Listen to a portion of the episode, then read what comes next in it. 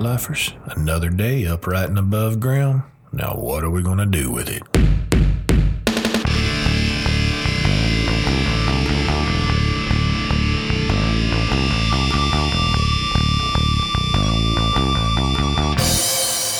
This is the Laws on Life podcast. I'm your host, Eddie Laws, and I'll be your tour guide on this little adventure.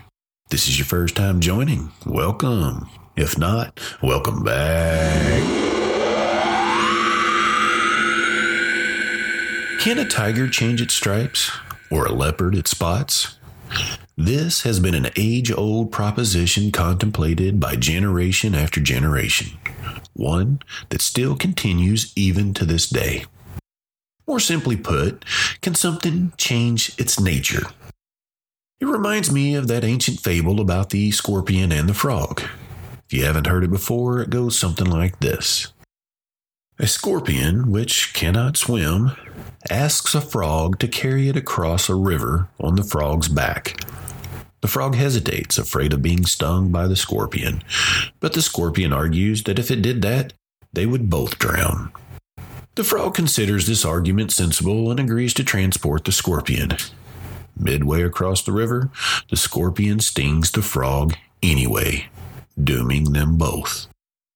The dying frog asked the scorpion why it stung despite knowing the consequence, to which the scorpion replies, "I couldn't help it.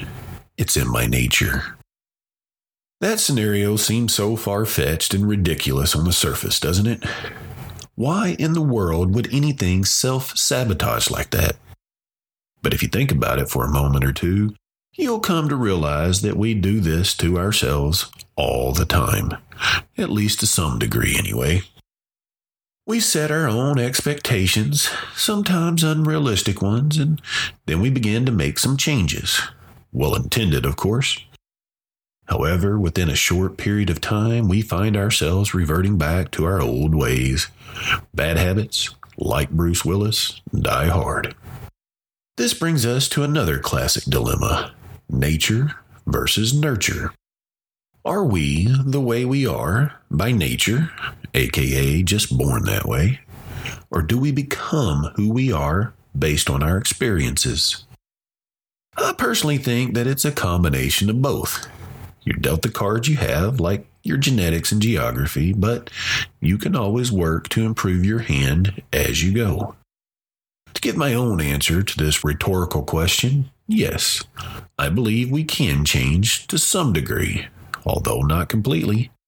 Even with repairs, some scars will always remain, nor instantly. It has taken a lifetime to develop who we are, so lasting changes will not happen overnight. That reprogramming of habits is going to require a bit of time and effort, as well as a significant amount of value. So if you're trying to change something that you don't really care all that much about, you will most likely stop short when the going gets tough or less convenient. This especially includes valuing yourself enough. That means that we need to ensure up front what we are setting out to do is something that we truly want and doesn't just sound good in the moment. Unfortunately, at times we can't really tell beforehand. But don't fret. That's why we have that built-in function of realignment. If the situation changes, we can in turn reassess and change our efforts or even our expectations, whichever makes the most sense. But either way, we should still focus on the variables that we do have control over, not the unchangeable ones of inherited circumstances or dirty deeds already done, dirt cheap or otherwise. With this kind of mindset, we can witfully realize the solution to the introductory riddle. Can a leopard change its spots? Of course it can.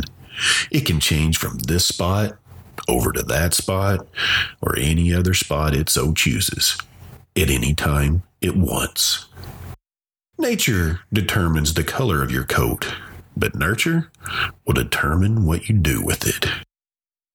In today's episode, we're going to hoist the old life cube up on a lift and take a closer look at our first complete function. So grab your wrenches and clamps. We're about to get a realignment on. What doesn't kill you makes you stronger.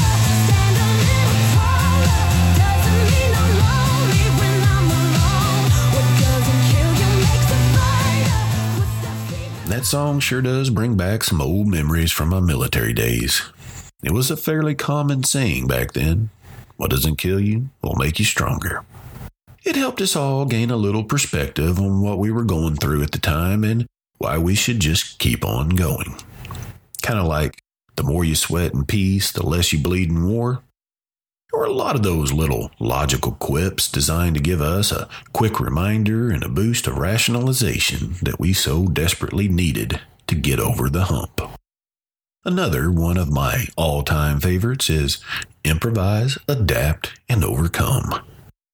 Those are not just some motivational words fit for a modern-day meme or bumper sticker. They're also words to ultimately live by. This three-prong approach was repeatedly drilled into our heads as we made our way through Marine Corps training. Hoorah! I still find myself benefiting from their echoes to this day. Obviously, it's a reminder to make do with what you have, but I personally find it to be way more than that. It also reminds me that shit is going to happen in life, and there is no surefire way to avoid it. So, you better figure out how to deal with it when those moments do arise.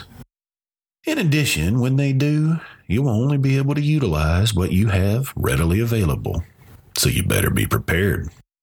Otherwise, success may not be in your future. Which reminds me of yet another saying shared by my brothers and sisters at arms. Failure is not an option.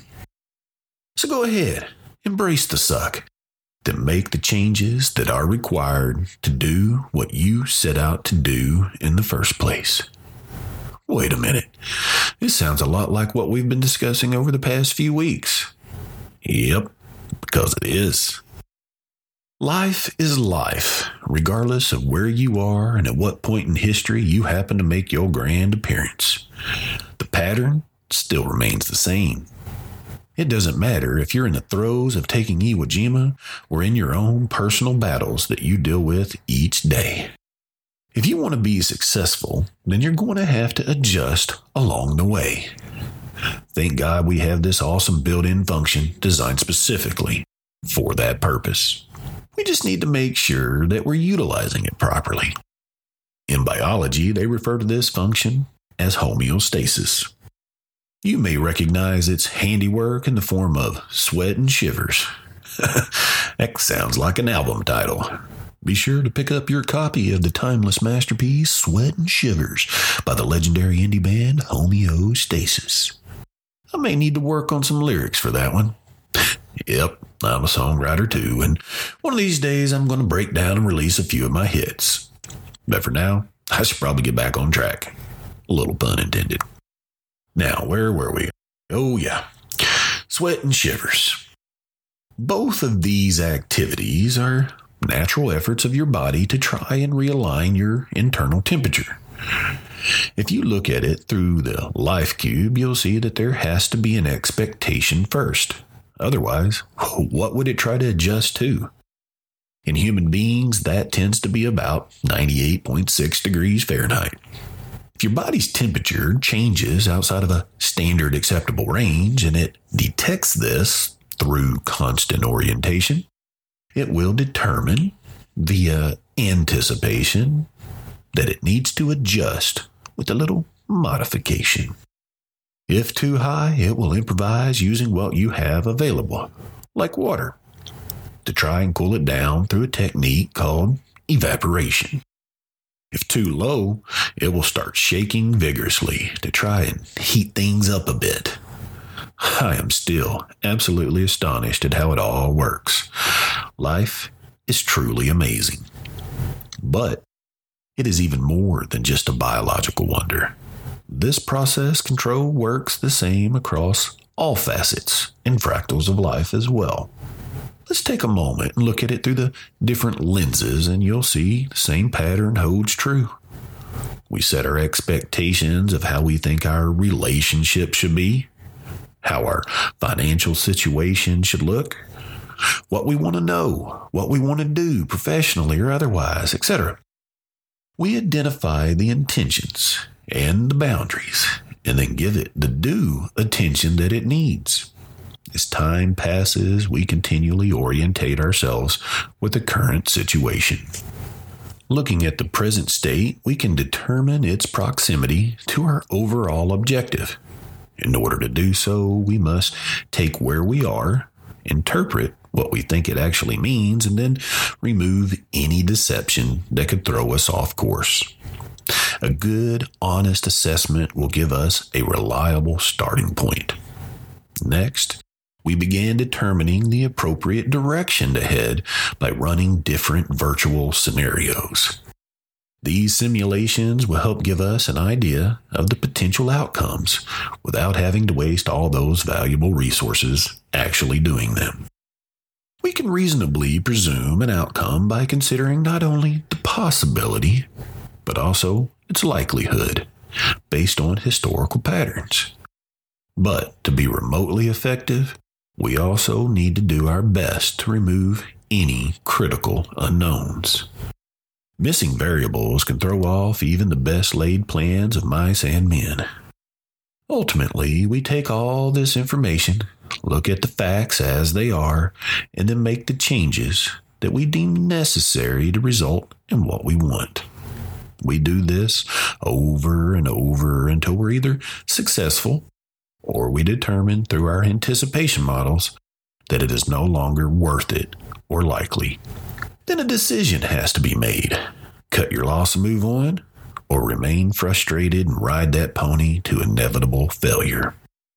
Once again, that is why it is so important to ensure up front that what you are about to pursue is something that you truly want and value. If you haven't come across anything that floats your boat or sparks some passion, no worries. Just keep on trying new things. Eventually, you will determine what you like, or at least what you don't. The more you experience, the clearer your positive and negative preference patterns will become. The key is finding things that matter enough to you, including yourself.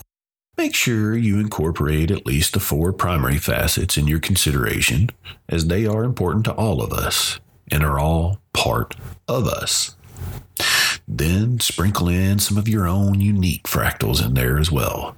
You know, whatever makes you uniquely you.